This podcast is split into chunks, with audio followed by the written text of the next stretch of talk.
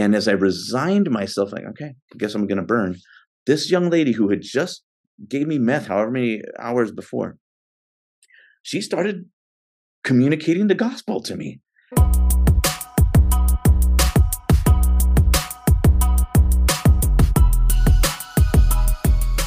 Hey, everybody, and welcome to the Raised and Redeemed podcast. I'm your host, Michaela Nikolaenko, and I started this show after finally finding my home in Christ. I grew up in a home with lots of abuse and addiction where Christianity became something that repelled me. I spent my early adulthood seeking God in other religions, tarot cards, psychedelics, and even myself. I didn't realize how much hell I had pulled up into my life until I came face to face with the dark side and Jesus fought hard to save me. Now I live to serve His will and host a platform where others can share their story too. If you're looking for a show that talks about real things and provides encouragement for those who have been to the dark side and back, then this is the show for you. Make sure to rate, subscribe, and share this show with anybody else who might be encouraged by it too. Thank you so much for joining me, and welcome to the Raised and Redeemed family. Good morning, everybody. Today we have Rudy Tinoco on the show. Uh, he is a husband, father, and pastor of Old Town Church in Forest Grove, Oregon. And he came to the Lord after a journey with panic attacks, drug addiction, and an LSD trip gone wrong. So, this seems right up the alley for Raised and Redeemed here today. So, I'm so glad to have you on the show to share your testimony, Rudy. Thanks for joining us. Very glad to. Thanks, Michaela. As I said before we started here, I'm, a fan of yours now and really impressed with how much you've matured. And I don't mean this condescendingly. I mean, you've really only been saved for like three years, right? And yeah. to see over my binge watching of a number of your videos, the, the the spiritual growth, you see this, your own testimony is evidenced here through your videos and your growth. And it obviously impacted you significantly. And so I just really honored to be here on your show today. So thank you so much for inviting me. Oh, thank you. That's a that's an amazing compliment. Yeah, I definitely started in, in my baby season, so yeah, I I appreciate that. hey, and by the way, you know, I'm challenged by you. I'm in the middle. Uh, I don't even know where I'm at because I didn't I didn't want to put. I don't. I I'm on your 40 day uh, sin oh. sin challenge, and I know you did that probably out of just excitement, and you've just saved. You're like, I'm going to do this 40 days, but I found the the the vision behind that very compelling 40 days you know of that that uh, the, the the rains came down 40 days out in the desert jesus 40 days this time of testing and yeah. so i took that challenge and i just determined in my heart let me not i don't want to know what day i'm on because then I'm, I'm focused on the very thing that i'm trying to avoid in my life and so anyhow uh, so thank you because because your challenge there i'm now uh, I my thing of choice. People, well, what are you abstaining from? I've chosen to take a break from wine and brew. I like myself a nice IPA or a glass of wine. Okay, people, I know I'll lose some folks just because I said that, um, and you know I've had to choose who I lose in that regard. But I do think there's something to be said for having, especially in this battle against fear, having be sober minded and alert, right? Like Peter says, and I think there is there's in direct proportion to how much we're consumed with anything alcohol weed whatever the thing might be i believe that there's a dissipation of the spirit's ability to operate and not because he's powerless but we throw stuff in the mix and then we wonder well why don't i have victory in this particular area? Well it's because you're not being sober minded you're so saturated when it says you know don't be drunk with wine. If you look at the greek language it's speaking of being soaked and drenched in something uh, and and so we wonder why i don't have victory. Well we need to learn self control. And not necessarily that I was losing self control, but I'm mindful of being a pastor and being a Christian. I don't care if you're a pastor or anything. It's just yeah. mindful of what we're allowing ourselves to be consumed with. And I don't want, like Paul says, I don't want, I don't want anything to have mastery over me in the name of Jesus, whether it's alcohol or whatever the thing might be.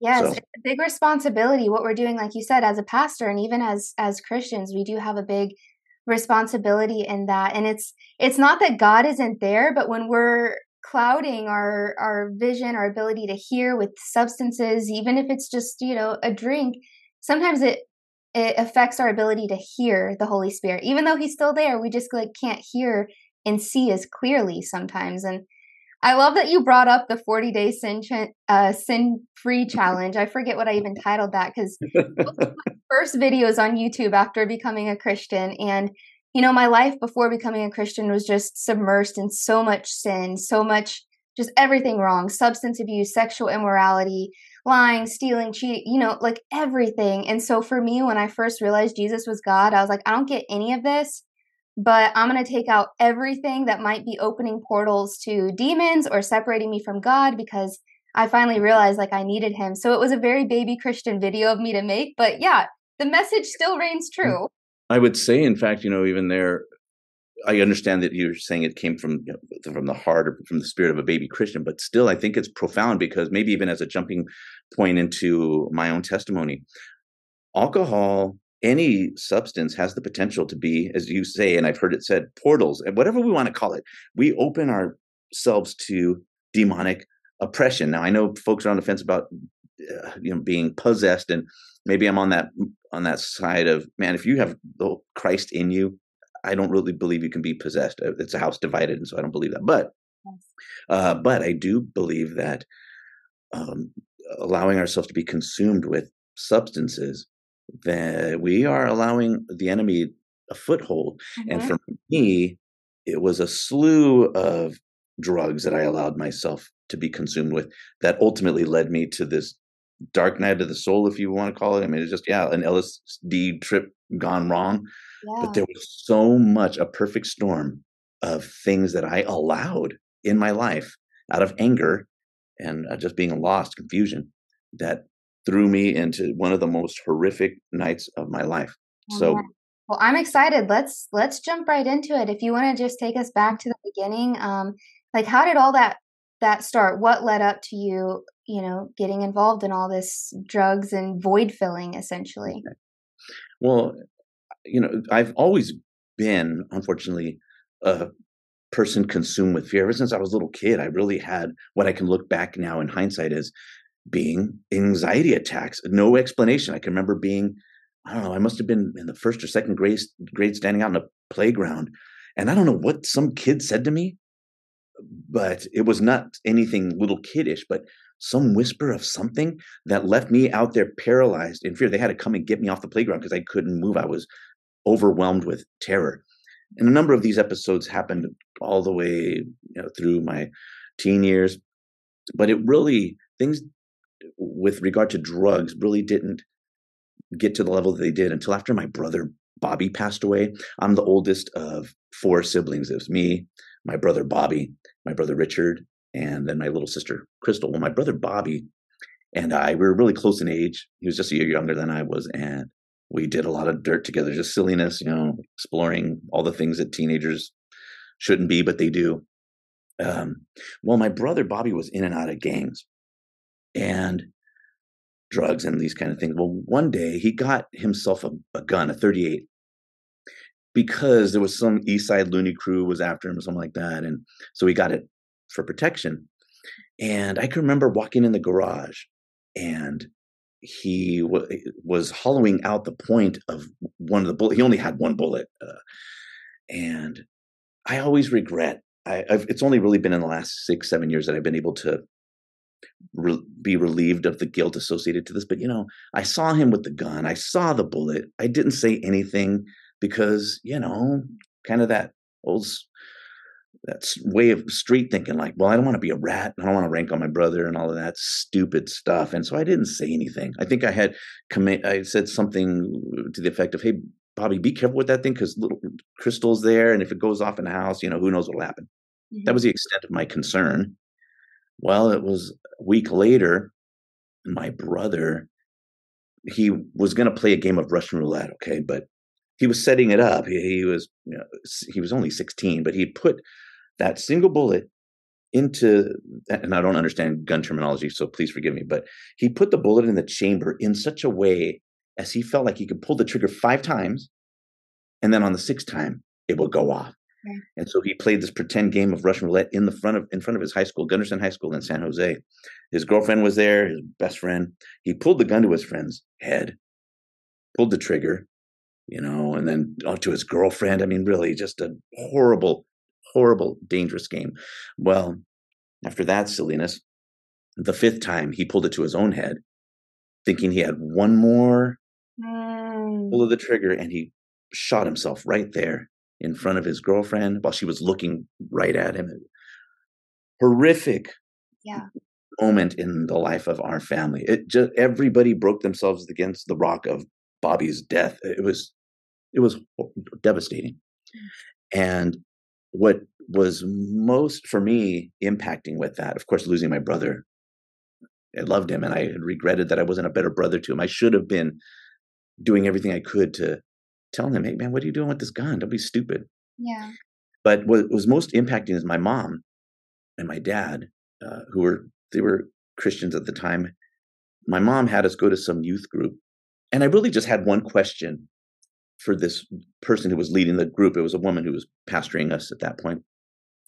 And I really had just one question because my brother and I were the kind of kids, and maybe you know folks like this, who every time there was an altar call, man, we were right there in the front because we were always doing dumb stuff. So we wanted fire insurance. Like, yeah, come back again. Yeah, because I was killing it all week. And so, yes, I want more Jesus and always doing that, which, by the way, for those listening, man, you, you're secure in Christ. You come to him by faith in the blood of Jesus. You are cleansed. You're made new. Done deal. You don't have to keep doing the thing mm-hmm. anyway.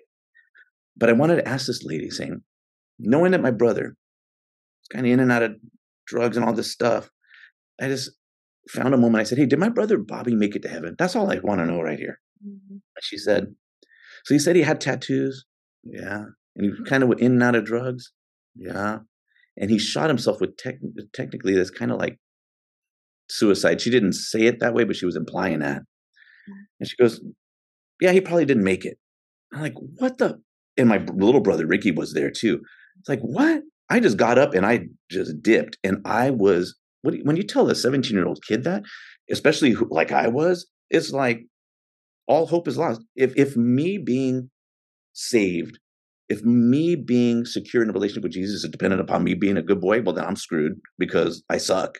and you know, it's like eat, drink, be merry, for tomorrow we die. And that was it. That was that was the beginning of this descent into drugs and alcohol and all sort of stuff. Man, I was already at that point smoking weed, yeah. dabbling around eh, with LSD. When I started, well, at 15 years old, when I started that, somebody gave me my first tab, and that it was two years later. Um, but that began my descent.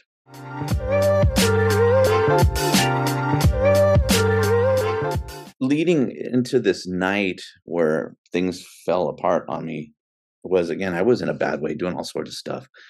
Um, but there was this one particular night where we went to some folks' house who I didn't really know. They're strangers, and I was with a buddy of mine. And we went to this house, and I was just being stupid. I mean, I was already, I did like two hits of three way LSD or something. I was already smoking weed. I had drank a 40, which I don't even, I don't, even, I never even liked Old English. I just did it for, because Snoop Dogg and them did it. I couldn't even stand that stuff. but drinking a 40 or something. And then for the first time, some girl said, Hey, you want to smoke some meth? I, I didn't even know what meth was for reals. I didn't even know. I go, sure, give me that. And I didn't even have the common decency to, to, to smoke it out of a pipe. It was just like some tinfoil, you know, like with the pin cutting it. That's hardcore. it was straight up hardcore, just so dumb. Oh, Father, thank you that you forgive us for this stuff. Anyway, I uh, so I smoked meth for the first time, and so I did that, and then we're in the living room, and I could sense something that this fear it was a familiar fear again i've had panic attacks because i was a kid. Yes. there was some a familiar like mm, something doesn't feel right right here. Mm-hmm. mind you we were watching fantasia with the sound off listening to an artist uh, some satanic artist uh, named king diamond. Okay. Don't look him up. Uh, it's it's an album called abigail where it's it's so satanic yeah. It's satanic. And here I'm listening to King Diamond, watching yeah. Fantasia, uh, frying. Yeah. So we've, got, we've got that portal. We've got the portal of the meth. So big portals open to these dark spirits and the spirit of fear to come in. Yes.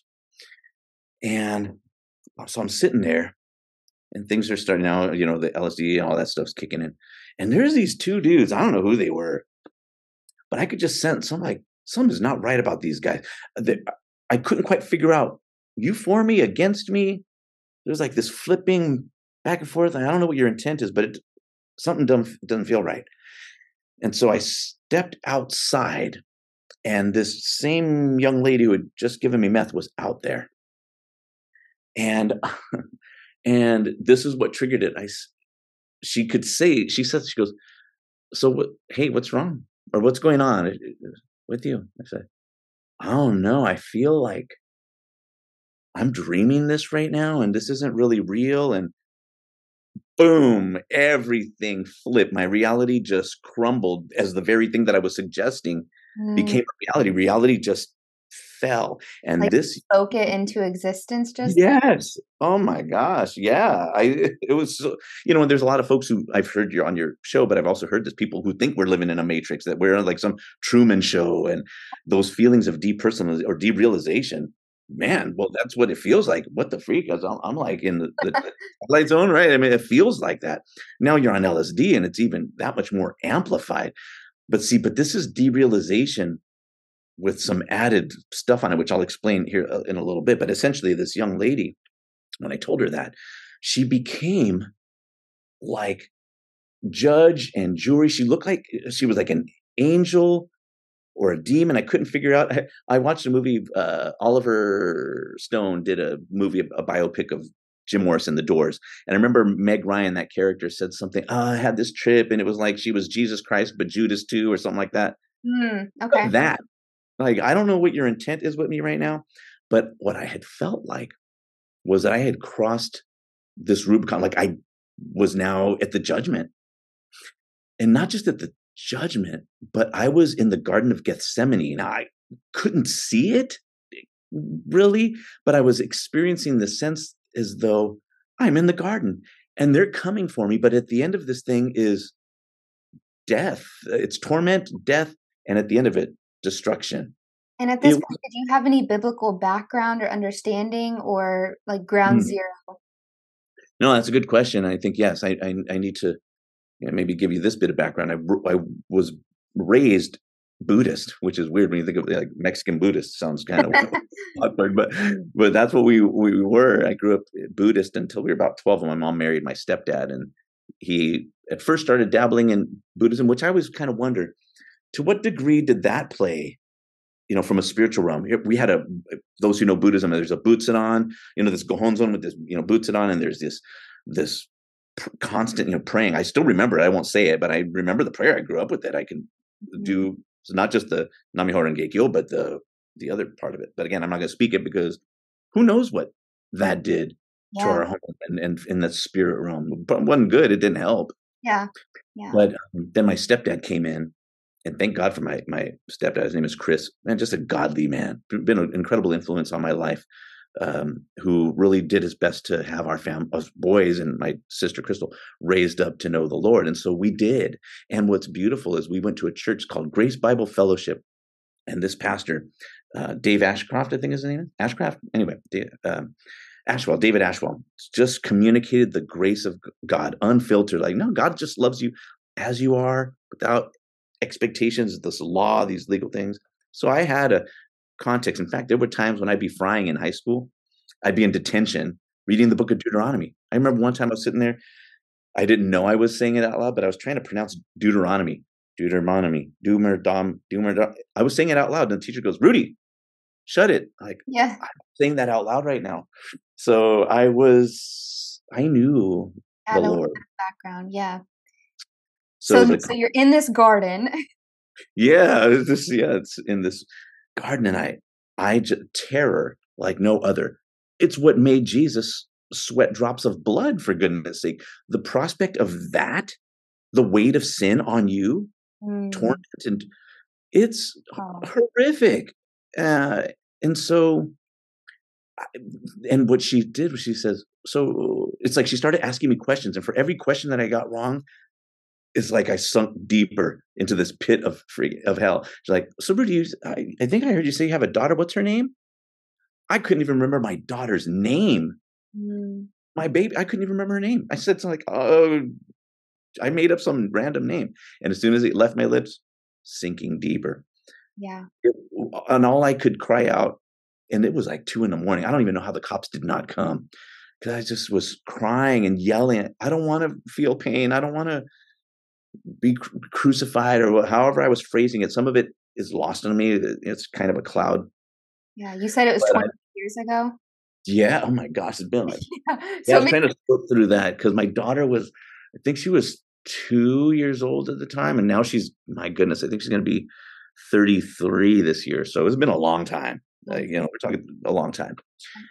Um, and so some of the, but some of the most important stuff is not lost to me because I, uh, there's this point where I was looking up and I could see like a spiral of some sort going up into the sky, and I knew that was like somehow uh, those who've gone before, like Bobby was up on some one of those rungs up there. I don't know what the heck that was. I don't really have a context for that. People say, "Oh, maybe it's Jacob's ladder or something." I don't know. Yeah. But there's a point of resignation that I got to in this terrifying night where I felt like I was done. Where I, at a certain point, I resigned myself to it. I, I could see, or I knew that God was kind of up here. Couldn't quite see him, but I knew that that was what he, who he was. Yeah. I sort of said, I stopped crying. I wasn't even, I wasn't really scared. I was just, mm, okay. And it was like the a silence I'd never experienced. I don't even know where that girl, where she ended up, uh, but just silence like I'd never heard before. And as I resigned myself, like, okay, I guess I'm going to burn. This young lady who had just gave me meth however many hours before, she started communicating the gospel to me. I don't even know how, what oh she God. said. She was saying, like, well, but yeah, but you don't have to. He already did that. Uh, like she was answering my thoughts. Yeah. Like, you, you don't have to feel pain. He already did it. I'm like, huh? So I don't have to? So this is real? We're alive?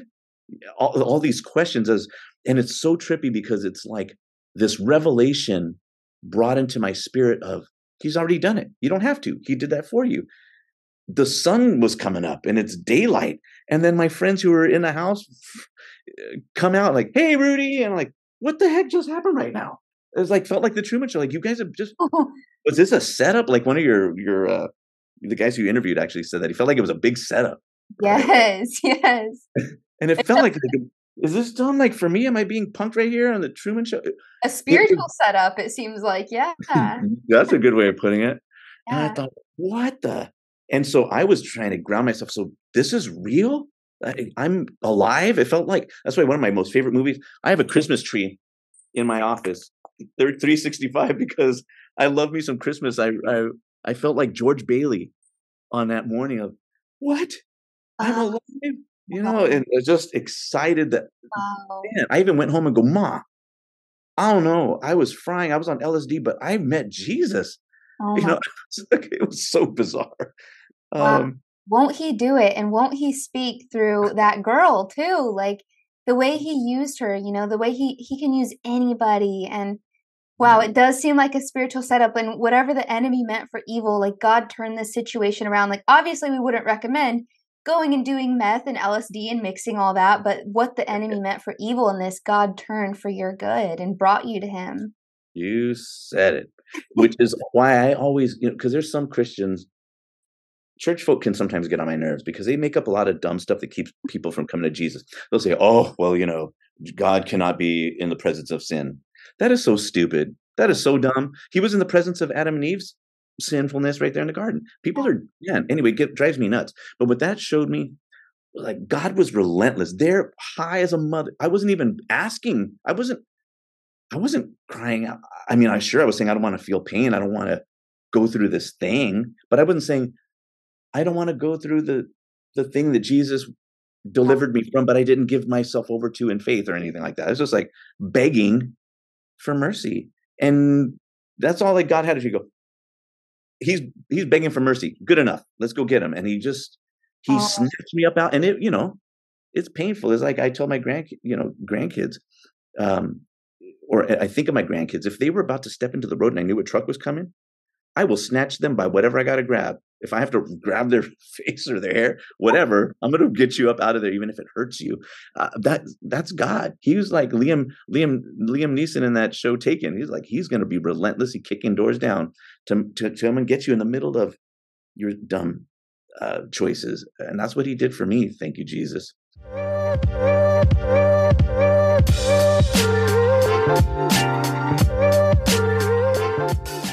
Quick announcement here. If you're enjoying this episode, please help us expand our reach by liking, subscribing, leaving a review, or sharing it with a friend. And now back to the episode.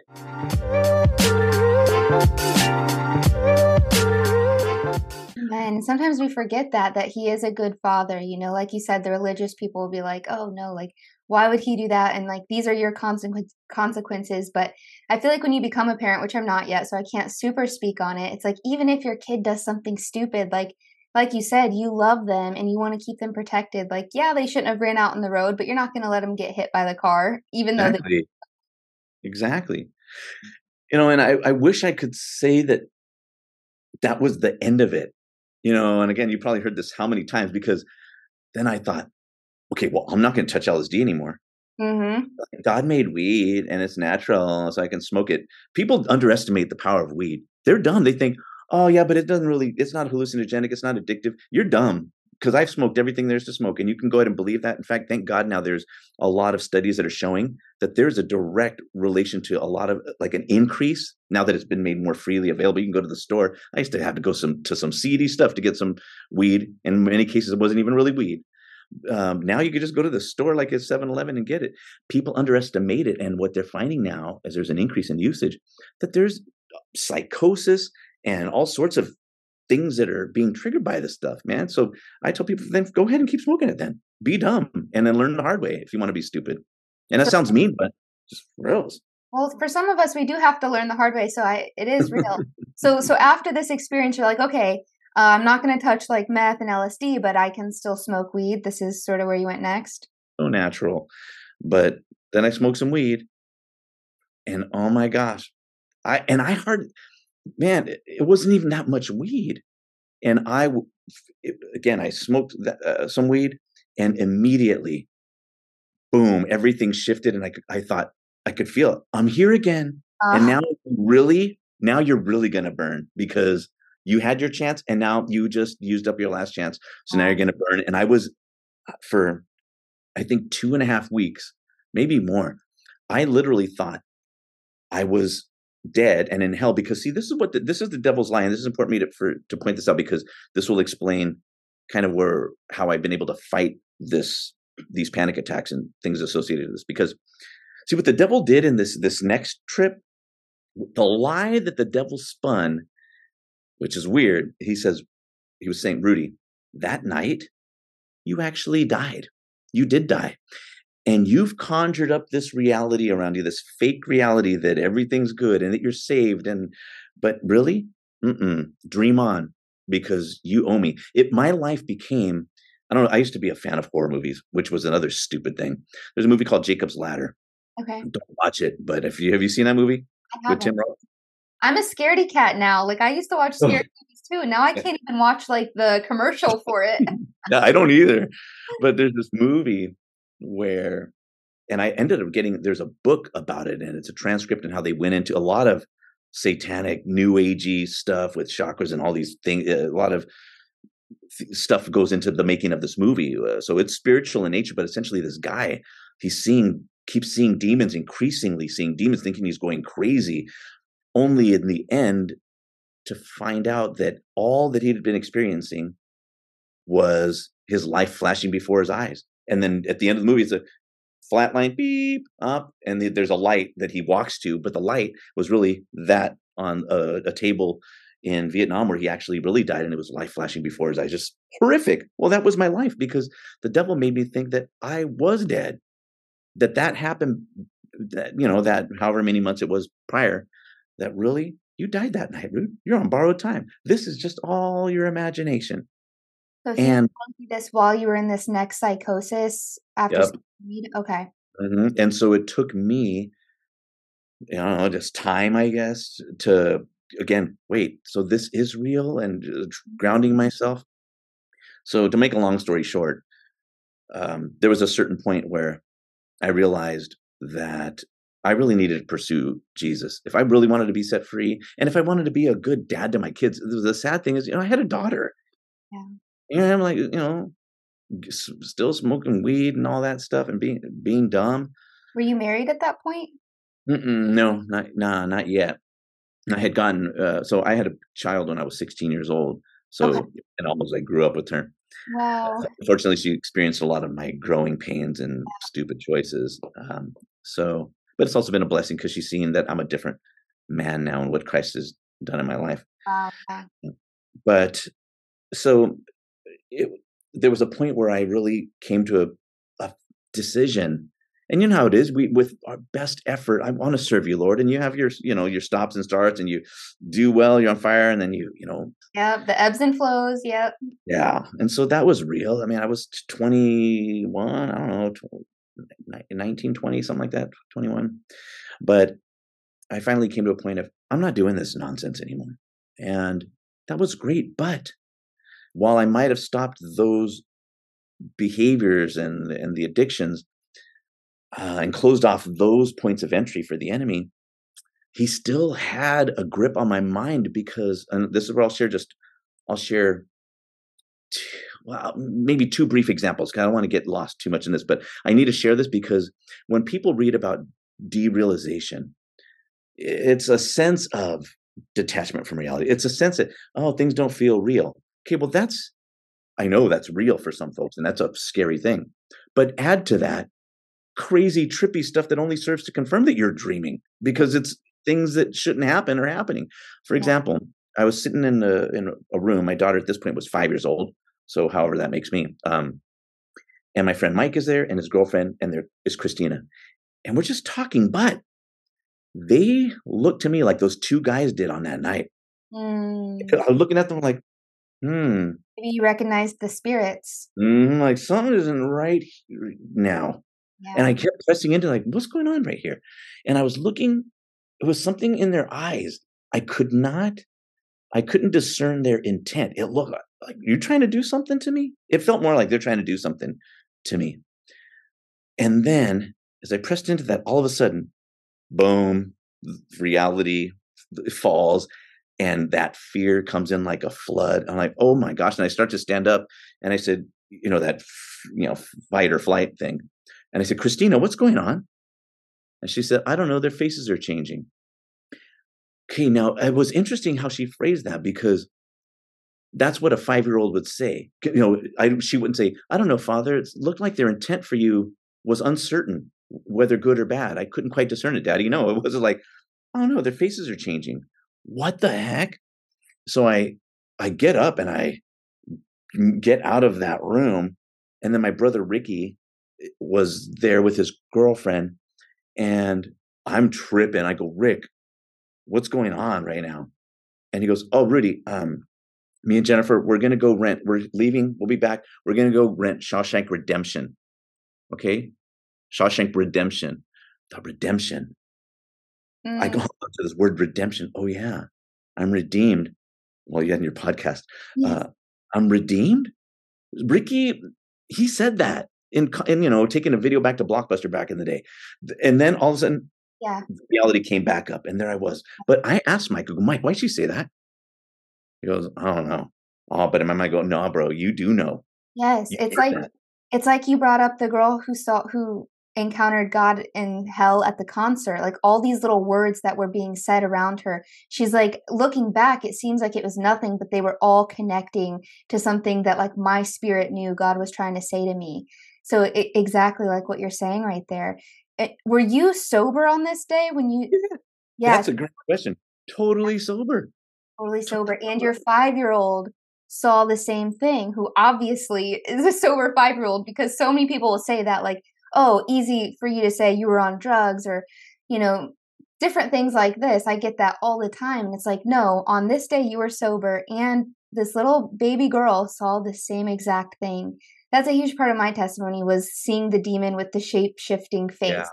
And that was mm-hmm. the scariest thing I'd ever seen. And that's the one that finally led me to seeking Jesus. And really, I was seeking whoever can protect me and save me and fight with me. And that ended up being Jesus. Um, so, is this sort of what rocked your world and made you go all yeah. in? Or had you already been, you were already moving towards? Yeah. I think at this point, I was already, I was growing in my desire to understand Jesus and, and my place in the faith and, and that. Again, it was still you know, it was still not where I probably should have been, but I'll tell you, it was it was growth from where I was. Yeah. And I think see, hearing Christina say that just it shook me. Even now, I I've I've decided whatever happened, I don't I can't explain it. I don't know why because I I feel like it was from the devil because you know God it does not deal in confusion. Where there's confusion, that's not God. Yeah. God clearly will say, "Nah, you, this is this is wrong. There's this is the way. This is the truth." There's too much. I don't know. Too much uncertainty as to what that was even about for me to try to explain. Too. There's a Bible. Yeah. I just wanted to throw it in real quick because this this helped give me clarity. Was it says um, I can't cite it, but it's God is the same and He does not change like the shifting shadows and when mm. I read that, I was like, "Oh my gosh!" I mm. connected it to seeing those shifting, those mm. shifting mm. faces. So yeah, wow, that's good. I like that. Thanks, Michaela. I'll, I'll check that out because, um, I think sometimes we have to be careful. Again, I have a testimony, and now I can share it openly without. I used to not be able to talk about it because it would just trip me out, and I would fall into another trip. Yeah. Um, now I can, but I think sometimes we can stay stuck back there trying, well, why, but why did that happen? What did that mean? Well, I don't know. It happened because I was dumb and I opened up myself to a lot of stupid stuff. And there was some residual, mm. the enemy had a foothold that I had to renew my mind. See, we're transformed by the renewing of our mind. It took me to truly get my heart and mind aligned with the truth of God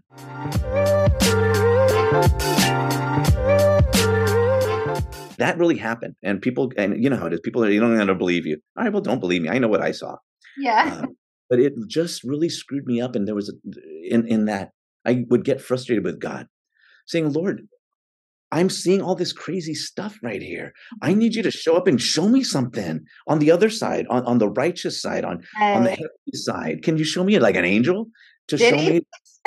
no, he yeah, just same. same. I've been asking. No. He has not. I mean, you know, and, and I think, you know, why is he saying, cuz baby boy, faith is the evidence of things not seen. If I give you that thing, why do you need faith anymore? Yes. I need you to believe me in spite of the evidence. Like, well, that that's not fun. Yeah, but that's how you grow, Rude. Like, I man. So you know, that's why I feel like God has not given me that, and so I leave those things as much as possible unexplored. Trust me, I spent enough time trying to figure out why did Christina say that. And then I'll flash forward one one last time, and this is while I was serving as a worship leader at a ch- church here. Um, I don't know. It's been well. This was 19 years ago because this is how long I've been free of panic attacks. This is what triggered for me the beginning of the end of panic because okay. my wife had gone to California. I'm sitting there. We're watching a movie called Big Fish with Johnny Depp, and uh, love that movie. Yeah, you love it. Yeah, well, it screwed me up forever. I can't even watch the thing. so because I'm watching it, and uh, my daughter Elena and little Rudy, my my son is his name is Rudy. So is my grandson, his little Rudy, narcissistic me. But uh, uh, but they're sitting there watching Big Fish. Their backs are to me, and I'm watching the movie. But I could feel that familiar feeling like mm, something's not right here. I'm watching this movie, and there's a point where the dad is he's in a hospital bed and I don't know, there's some kind of conversation going and it's a beep, beep, like he's about to flatline. Somehow, well, not somehow, the enemy goes, Remember, Rudy, that's you. This is you're on the table somewhere. You're dead. This is just your imagination. Remember, you're on borrowed time. Dream on, but beep, beep. I made an association like I'm this guy on the bed dying, and all of a sudden, boom, the walls fall and that fear floods uh, into my heart. Yeah. And then little Rudy, he said, Dad, what's he doing to you? He said that. The boy was only four. Dad, what's he doing to you? Well, if I'm associating with what's happening on the show, what's the guy doing to you on the this hospital table or on the in the hospital room? Yeah. Horrifying. I'm like, what? I just get up and I call my daughter Christina. Go, baby, can you come down? I, I'm, I'm going. I'm going out of my mind right here. This is 19 years ago. A worship leader. I'm not on anything. Yeah. The devil used my boy in this scene to bring fear into my heart again. I don't know why eh, what he said. What why what does that have to do with this movie? Wow. Here and that see and that that's again the frustration of this. Like Lord, why is this happening? seeing and hearing this stuff? Derealization, fine, yeah, but it's derealization coupled with experiences. This is not. He said it because people go, well, maybe you heard that. Was this back to you? Listen, man, I'm telling you, I know what I heard, and that I was spun again, it took me two and a half, three weeks to get out of that trip. I, I went to a friend's house. They came through my house and were praying over everything. Uh, my friend baptized me on his porch, singing over me in tongues, which, mm. man, it was something like I never experienced in my life, just speaking over me in tongues, um, baptizing me on his porch with a cup of water. I, mean, I was so desperate to get out of this hell that I was experiencing. Rudy, there's so much about fear in your in your testimony and uh, we've been talking about the portals, right? Like the portals in which we let dark things in and like some of them are very blatant and obvious like obviously the drugs, the horror movie stuff like this. But then fear is something that I've also had some fellow believers like I've had some conversations with fellow believers about and how this can also be a portal if we buy into the lies of mm. that fear um, I've had somebody tell me, you know, like demons feed on fear. And so mm-hmm. when they, when you buy into what they're trying to feed you with this fear, it's showing that you have more faith in like them and that fear they're selling you than faith in in God sometimes. And so I've experienced this because I'm a scaredy cat. Like at, at night when the lights go out, I like jump from the bathroom to the bed because I'm like afraid. Um, and so I've had to like really work on myself with this and know like, you know, the spiritual world is always like they're always watching, you know, hopefully yeah. they can't get that close because, you know, I'm covered by God. Um, but I've had moments where I've felt like the demonic in my room and instead of like keeping my eyes open and just laying there like paralyzed in fear, I have this exercise now when it does come up that I close my eyes, which is my first act of faith because that's hard. You know, when you're afraid, you feel something in the room. You want to keep your eyes open. You want to be watching around. I'm like, no, my first act of faith is like, I'm not afraid of you. I'm going to close my eyes and I go into prayer, secondly, and I just start talking to God. And then instantly I feel this peace, like it's not in my room anymore. And so I'm just thinking about fear. Like, this seems like it was such a big portal in your life. Just every time, like, you allowed yourself to believe in it, then it, you go into this whole like trip experience. You know, and I, I wouldn't build theology on the book of Job necessarily, but there's a point at which he says, The very thing that I feared has fallen upon me. I think we can believe things into existence. Now, be careful with this because I, I, you know, people think they can manifest up. Well, sure, maybe, but I don't think there's a right way to believe things in the where Christ says, "Hey, believe that you've already received and you have it," uh-huh. versus mm-hmm. manifesting stuff and all right. this craziness. Right? You know the difference of. I don't have to tell you. Yeah. Um, but I believe that if we're believing lies, as you say, the enemy he that's of course that's the his whole weapon of deception against his, his lies and if he can get you to believe in them well yeah then he has free reign in, in a sense. And there's also, a, you know, I think I would say there's also a, a biblical context for voice, you know, the enemy, demonic powers speaking through a person like Peter. Now, look, Peter loved Jesus. Mm-hmm. What he was saying wasn't the intent was to prevent Jesus from even thinking that he could be crucified. And yet, Jesus, like, get behind me, Satan. That was I. I know that voices and messages can come through even the very people we love. And it's particularly, you know, it's interesting that in both of those cases where this trippy thing happened where my kids are saying stuff, kids I think are mm-hmm. very in tune with the spirit realm. And I know you talked about stuff that you saw when you were a kid. Yeah.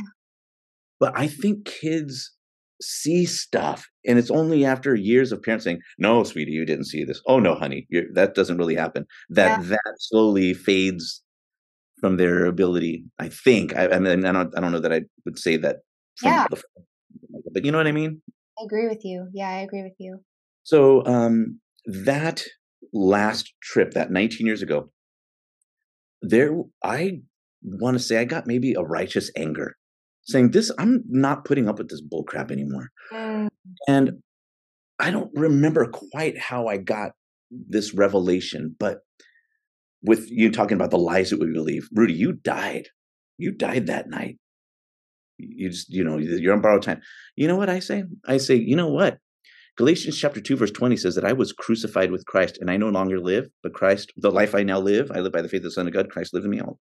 Um, yeah, so I did die, but not the way that you're trying to say. That is the night that I think I truly understood the implications of Christ crucified on my behalf for my sin. So, yeah, Galatians chapter 2, verse 20, he says that I've been crucified with Christ. So, you know what? I'm going to receive that. Uh, I, there's the Colossians chapter 3, verse 3, that you died and your life is now hidden with Christ in God. That's what Colossians 3 says instead of saying you died. Period. Oh, and you're going to pay. Yeah. So the difference there. So what I did was I took the root of my fear, and I think this is important for all of us as we battle fear. What are you really afraid of? What what is it? What are you afraid of? I think ultimately the root of all, if not many, of our fears is death. Well, guess what? Hebrews chapter 2 says that Jesus delivered us from death. For all those people who all their lives were fearful of, of death, he says, we've been delivered from that. So I have to renew and continue because this is not to say that there aren't times when the devil tries to come at me, because he does. Even now, there's there's times, and I have to fight it where I'm with my grandkids, and my little granddaughter will look at me and say, "Grandpa, guess what?" And I'm like, "Oh shoot, what's what's you gonna what are you gonna tell me?" like, you know, like, but but I can feel that, like, Grandpa, um, I had a dream last night, and guess what? And I have to, in my mind, go, in the name of Jesus, I'm saved and delivered. I've been crucified with Christ. What, baby? That there was a candy cane house, and like, okay, well, thank you, Jesus. You know, like, but I mean, he's still the enemy will still try to come in like that. Yeah. And that's feel it's so important for us. I've communicated this uh, to our to our church in the last couple of weeks. Like, if you're trying to come at the devil with, well, oh yeah, well, I, in John three sixteen it says God loved the world. You know, fine, that's a great verse. But give me a freaking break. You think you're going to have victory by not having the word firmly in your heart? Memorize it. It is not hard. You, yeah. I bet you can. You could recite every verse of Chris Stapleton's whatever song. What you're saying here, like how you learn to fight those things, is um, a the word of God, and b prayer, like praying the word of God. Yes. And so that's how you've gained victory over over these attacks. Yes, and you know speaking the word. I talked about this uh, also again. We're talking about the Rhema word, and you know, I know there's arguments, theological arguments. Well, Rhema and and um, the, gosh, logos are the one and the same. They're synonymous. Okay, and they are. I mean, they're like this to a degree, but there's a distinct difference. And you can go back to Aristotle and Plato in the Greek language talking about no. Rhema is like speaking out. Mm-hmm. Fine, you can think the word, but the devil can't read your mind. Some might argue that whatever, man. Uh, yeah. uh, but here's what I do know: the words spoken out against the enemy is incredibly powerful, and I've done it. I'm like been just in the shower, and I could feel a little bit of that thing coming. I don't mm-hmm. care. I will say it out loud in the shower. If I if I'm in the public, and that happened, it hasn't. But if it happened to me in public, I don't care who's around. I will say in the name of Jesus, whatever the scripture might be that I'm using in that moment to defend myself against the enemy's lies. And you don't have to memorize 80 scriptures. My scriptures are very specific to my attack. You are dead. Okay, well, yeah, crucified in Christ. Romans chapter 6, read all the co crucifixion and the co, which is also, it's not just a co crucifixion, it's raised and redeemed with Christ. That's important as well as the resurrection. But these verses those are the ones that I'm using. They might not do you well or, or not be as effective in your battle. Right. You're doing some other, uh, you might be fighting some other thing. But. Determine what the, where's the weak point that the enemy's trying to come at you. Oh, and get at those scriptures and recite them, read them, put them wherever. Hmm. them out in the name of Jesus.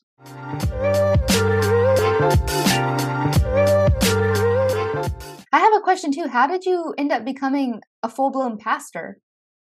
Yeah, I didn't have the intent to. That's for sure. I started off, as I said, about 20 years ago, 22 now, uh, being on the worship team. I moved from California up here. I was transported via Intel up here, which is a whole nother story. Uh, but landed here, and my mom and dad were attending a church here in a town called Gaston. Went there, and I think as an as a way to draw me in, because I used to sing at car shows in San Jose for like for Big Thangs Productions, this gangster rap label, bless their hearts. Uh, but I just thought that's what it was going to be my thing. I'm going to be an R&B singer. Just okay. But anyway, so I think this was their way of channeling that talent, whatever that energy, into worshiping the Lord. And I was actually one foot in. I had Big Things Productions in California, and then I was also on a worship team for a man named Benji Cortez, who was a worship leader. Went to L.A. and I mean, we were on stage, and there was uh, uh, MC Hammer preaching the gospel. I mean, so it was great. Uh, but I started worship leading Okay. Which growing into uh, an actual worship director there at the church when their worship pastor had left. Um, then I moved to a different church, and then I began youth ministry and leading worship. Which then we they opened a satellite campus here in Forest Grove, where I live. And the pastor at the time, who was really was a great mentor, is a great guy, said, "Rudy, what if you pastored this place right here. You know, we'll start you off like a campus pastor, apprentice. And then I did that for about a year when the actual pastor, the campus pastor, um, he ended up leaving for some other reasons. And it was this opportunity for me. And at first I wasn't going to do it. I thought, no, I, I, I dropped out of high school. I don't have, I don't have a theological degree. And that turns a lot of people off and go, how are you preaching the Bible if you don't even have a theological degree? Well, you know, neither did Peter and any of them fellows. I mean, it said they were unlearned men communicating the gospel. And I think folks, you know, like you and I, without having some theological degree, although I think it can help, some would argue that maybe it doesn't. But uh, so I ended up through some encouragement from friends and prayer. I said, all right, I'll do it. And here I've been for, gosh, I don't even know how many years, maybe 10 years or so. I've been pastoring here at Old Town, and it's been really great. Not, I mean, not without challenges, but w- what our focus, what my focus is at Old Town, is to undo a lot of the damage done by folks like that lady who meant well all those years ago, telling me, "Yeah, you're you're not acting right. You're going to burn." Uh, that's not God. Actually, in Second Corinthians chapter five, when you read the the the message, when He says that we are ambassadors of Christ, it's saying that the message that we're supposed to be telling folks is that God's not holding your sins against you. Mm. That's the message that God is no longer holding your sins against you. What do Christians do? God hates this person doing this thing. God hates this person. Didn't God tell us that you're supposed to be sharing with them that He's not holding their sins against them? And here you're with the stupid sign. You, I just get irritated with it. And so here I am impassioned against that religious, legalistic mindset, conveying the unadulterated grace of God who loves us just as we are, even in the midst of your addiction and demonic oppression. The Lord Jesus, he just he's on pursuit of you. He loves you. And he's not and God is not mad at you. I love that. And it's that love that draws in uh, the wayward, the the prodigal sons and daughters like we were. It was it was knowing and feeling the love of God that made me want to come into him and and to be a better daughter and woman and all those things. And the closer mm. I drew, the more my ways did begin to change. So it happens. It's a process. Exactly. In Titus chapter 2, verse um, 11 and 12, it says that it's the grace of God. Think about it. The grace of God teaches us to say no to ungodliness and worldly passions. The grace teaches us that because, as you said, the more you know that you're loved, it's like with my wife. Now, look, my wife doesn't have to put a list of, can you please do the laundry? Can you please make the bed? Can you please show me love? Can you please, you know, no, I mean, a list of rules would, that's not necessarily love, mm-hmm. but because my wife has loved me so unconditionally with such kindness, um, my gosh, she's one of the most faithful women I know. The way she loves me has changed my heart. She has made me, God has used her to make me a better man. I want to be for her because of love, not because do this, don't, you know, don't do that. Uh, so I do believe that love is a more compelling wow. uh, way to draw people to the Father. Oh, you just preached to me. I'm convicted and inspired. well, good. Well, I hope so. Um, so I don't know. I, that, you know, that's. I know I've said a lot, and I, I try to avoid as many rabbit trails as possible. But my overall message to folks is that, um, well, first of all, one is that God absolutely adores you. He loves you just as you are. It's not about get your crap together, stop smoking the stuff first, and then come to Him. Man, just just call out to Him right now and and be specific jesus i was just on the phone last night with somebody and they were going through. In fact, Michaela, I wouldn't mind if you could reach out to them as a, a dear woman who um, is experiencing demonic oppression in a crazy way, experiencing scratches on the back of her neck. Even as I was speaking to her, she goes, "Rudy, they're scratching the top of my head." Like, what the? I said, and she's talking, but I know I'm a child of God. And I said, "You're saying some good things, but you know, you know this." God, like, oh God, this I'm a child of God thing out here. That is so it's lacking uh, specificity. It's not. No, it's it's the name of Jesus. It's like we will overcome by the blood of the Lamb and the word of our testimony. It's not the word of our testimony, like I just shared with you, that I once was addicted and I'm not. No, it's the word of our testimony about Jesus Christ and Him crucified.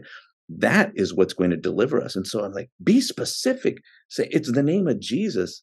So anyway, um, so that recognizing that people that God absolutely loves you, and then in just what I said, get the word of God in your heart so that it's on your lips, so it can become this rhema word in your mouth. The logos becomes, and the written word becomes rhema in your mouth, and speak it against the the, the enemy, and he will flee because that's what the scripture said. If you res- resist the devil, he will flee. Now it might take a minute, and he will come at you, and he's relentless like he was with me with my using my babies against me, and that's years you know later. Yeah. Um, but you know what, Akil, I've been for 19 years.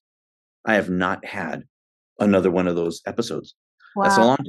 And I don't say that to boast because only by the grace of God and mm-hmm. His word that I've been able to walk free of that. So there's encouragement to those who think, oh, yeah, but I'll never be free. And that's without meds. Now, look, if you got to take meds, I'm not mad at you. I'm not trying to hate on people who, who feel like they got to do that. Okay. But um, that's been without meds. Yep. Uh, so anyway.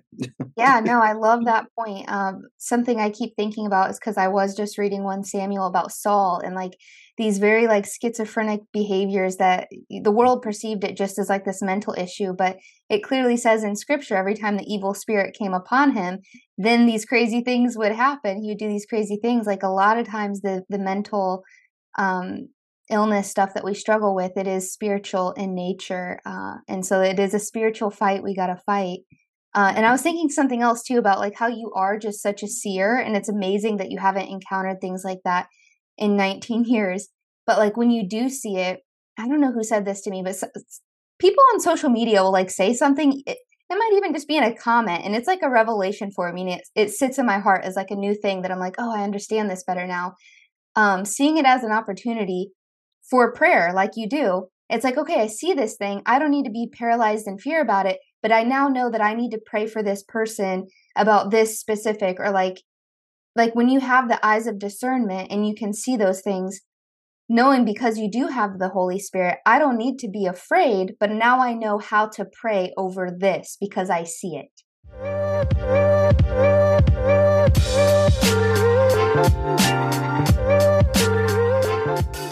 This episode is brought to you by Raised and Redeemed merch. We all love a good crew neck, high top sock, and oversized t shirt, am I right? Head over to the show notes from wherever you're listening to order yours and support the show today.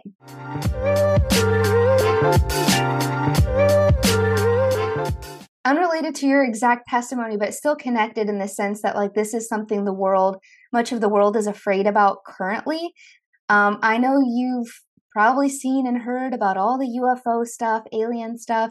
I'm curious on, on your perspective as a pastor, and if if you've shared anything with your congregation about this, um, what connections are you making between, like for me, because I know I saw demons in the shape of aliens before, and lots of Christians have different perspectives about if this if there's going to be like a false um, if there's going to be like a false rapture, like a deception rapture, where the aliens are like a ploy from non believers to make us think that people are going missing uh, because of aliens rather than the rapture. I don't want to go down a wormhole, but I'm just curious, like from you as a pastor, if this is something you've like thought about or what your perspective would be on it.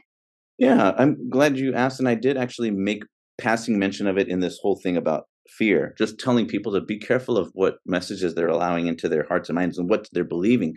Because folks like Richard Dawkins, he's an atheist if you don't know, if you're not familiar with him, he's a man, total God hater. Rather than believe that there's a God who created this universe of ours, through by just speaking into existence.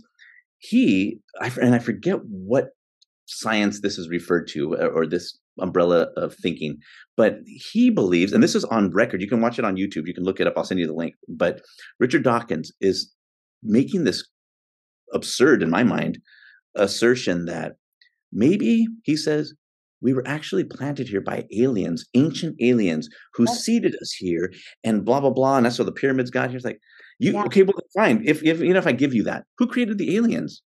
Well, they mm. don't answer for that, but he'd rather believe that. I I just say that because there are people who believe that maybe we were planted here, seeded here by yeah. aliens, which speaks to all the ancient civilizations. And how did they have so much technology?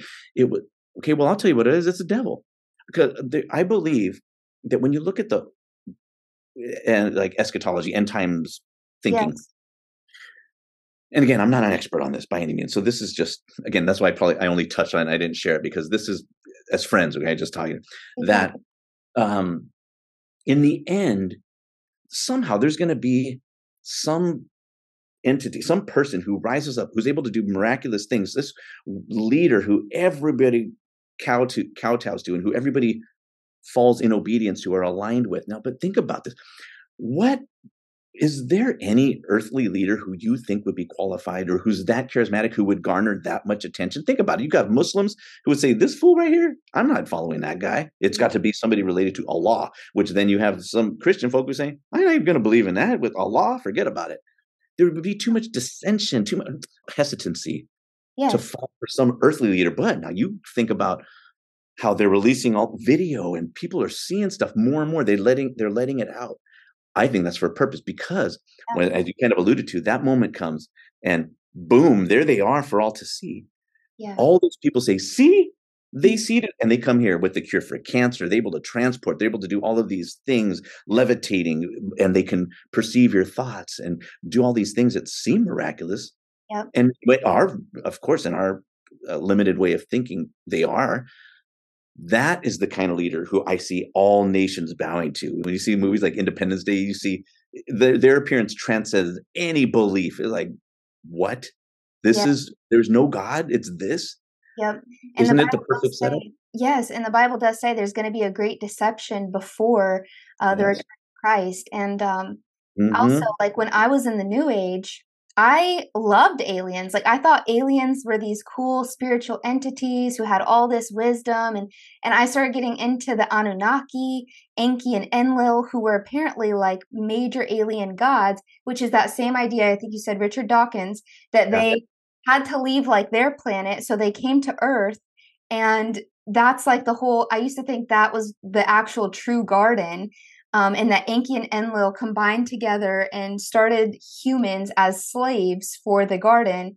Um, but like one of the gods was good and one was bad, and the the serpent one that slithered among the humans. This is far out, I know, but the oh. the serpent one that was like down on earth with the humans, he was the one that like quote unquote loved humans, and the one that was flying above, I think it, that was Enlil.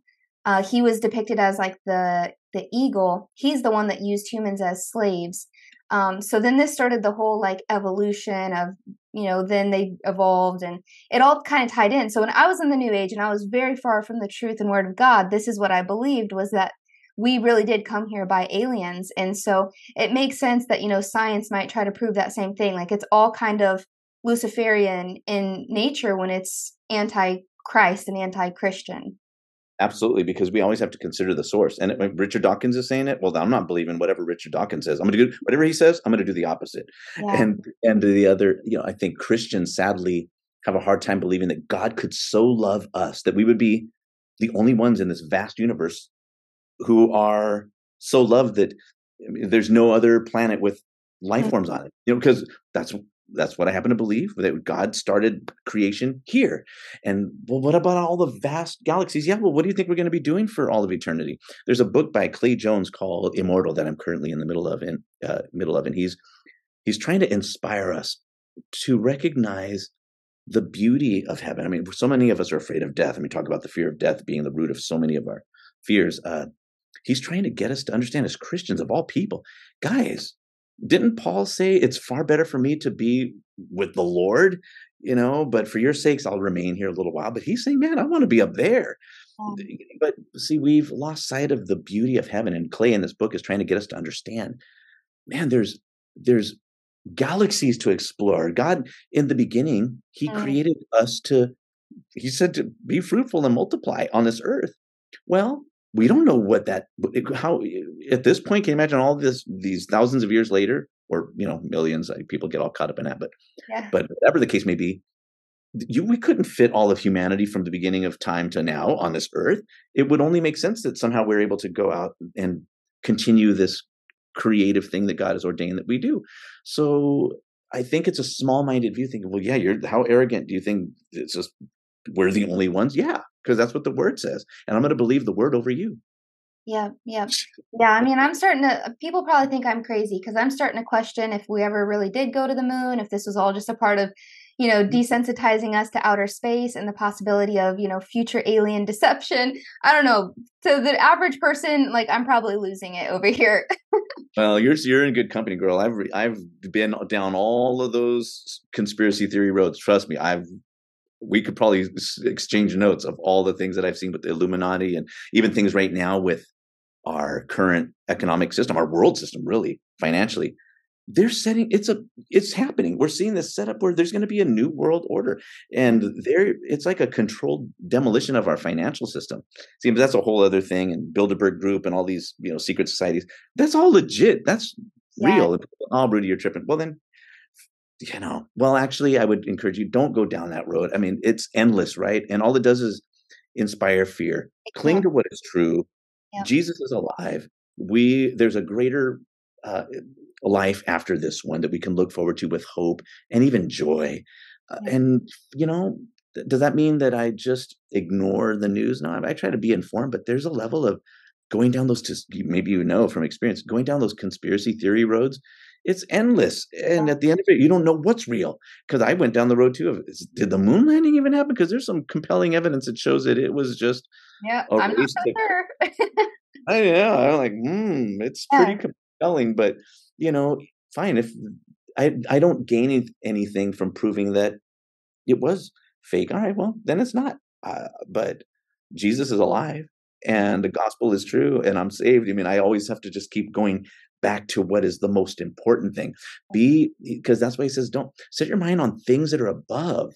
Mm-hmm. Where Christ is seated at the right hand, not below. And I think that's the problem. We get so focused on this thing down here. And and again, not that there aren't reasons to be present here in this moment and to love people and enjoy experiences that God has given to us, but also temper that with a really healthy dose of having your mindset on things above focusing on things that are lovely and praiseworthy and you know those kind of things as we're instructed to in the scriptures but you ask man what a great question and a lot of folks don't want to talk about it i want to talk about it but me too I do too. going back to deuteronomy too it's like god admits there that there's mysteries that he knows that won't be revealed to us so we're not going to know everything and i think mm-hmm. you you concluded all that with the the main point that even if it's all true, even if there's going to be an alien deception, it's like we know that Jesus is Lord and he's coming back and we have a place with him in eternity. So those are the main things because we we cannot get lost in this fear because going back to your testimony, that's what the demons want us to do. They want us to fall into all this fear so that they can get a, a bigger grasp on our lives. So that's the I think that's the perfect way uh, to sort of close that. Yeah. And be very careful to, you know, to those listening here. Jesus says very clearly when that day comes, when there's that moment where he comes back, it's not going to be in some secret place. He goes, somebody's mm-hmm. going to come in my name saying, Hey, he's over here. He's over here in the secret place. Nah, when, when he comes, every eye will see, oh. every ear will hear. You will, you won't escape knowing that there will be no question because it says they will look upon him who they pierced. They're going to know like, oh shoot, that is that is Jesus. Yeah. There were any like, am I is what is this? Is it alien force? If there's any question, if there's any uncertainty, lack of clarity, or confusion, run the other way. Not even uh, and I'll tell you, even if I see it with my own eyes, I'll say, I don't know what that is, but Jesus, you said that don't don't believe it. I know it's you and you crucified. I will go. I will go down in flames with Jesus and Him crucified, raised from the dead on my lips. That is my going to be my confession. No matter what they say, if they're standing over me, probing me, whatever you're doing is ungodly. And uh, in the name of Jesus, I command that you leave. I don't know, but I'm I'm going to fight it tooth yeah. and nail. Do not believe those lies. Uh, whoever you are out there, God, when his when He decides it's a wrap, Jesus, every knee will bow and every tongue will confess.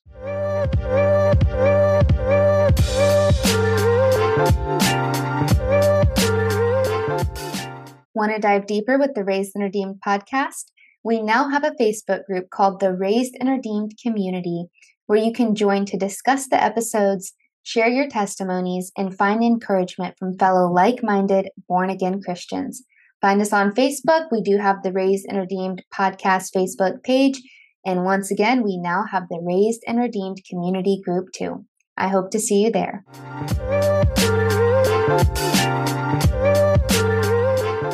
Amen. Well, thank you so much, Rudy, for being on the show today and sharing your testimony with us. I'm excited for your congregation to get to listen to this too and learn a little bit more about you as their pastor. Um, just the final thing, would you mind uh, praying us out before we go? Oh, and telling us how we can stay connected with you. Ah, absolutely. Well, I'll start with that, just with the connection. I'm at Old Town F like Frank G. That's Old Town Forest Grove, oldtownfg.com. And we have a YouTube channel. Uh, it's not as popular as yours, but we have videos there of past messages. And um, if you want to just be encouraged about the grace of God and his unconditional love and mercy extended to you through Jesus, then listen to him. There's some, uh, I think, some valuable messages. Again, I'm not the greatest communicator, but it's my heart uh, to commun- communicate the grace of God is born out of this hellish experience that I had. And so I hope you'll tune in there. But I'll love to pray for you and pray for your listeners. Okay. So, Father, thank you so much. First of all, thank you for Michaela, uh, redeeming her and rescuing her from the grip of the enemy. It's just miraculous. Her testimony, to many, it would seem unbelievable, but Father, I believe every word, uh, and the evidence is here in in this commitment that she has to allow her channel to be a platform for testimonies about how you redeem us from our silliness and our trifling with the enemy. What a good and gracious God you are. I thank you for her. I pray that you would continue to increase her influence, Lord, that this channel would continue to grow and Father, that she would be blessed in every way. I pray for those who are listening, Lord, who maybe can relate to what I'm talking about. Maybe they're in the middle of it right now. The enemy is convincing them that they are all alone, that they are nuts, that they are out of the mind, that they're beyond your love and beyond your redemption, Father. In the name of Jesus, I just speak life over them. Enemy, you have no power over them. They, if they call out in the name of Jesus, they are transferred out of the domain of darkness and into the kingdom of your son Jesus. Colossians chapter 1, verse 13 assures us of that. So, Father, I thank you for this opportunity. I pray that what I've shared is valuable and that what was just of me that it would be quickly forgotten but they would remember the truth um, that through your blood, you have redeemed us from the power of death and the enemy. So I pray that, speak that in the name of Jesus. Amen. Amen. Thank you so much for listening. If you enjoyed this episode, I'd love to have you leave a review and share it with a friend. All information on how to stay connected with the Raised and Redeemed podcast can be found in the show notes below. Until next time, stay well and God bless you.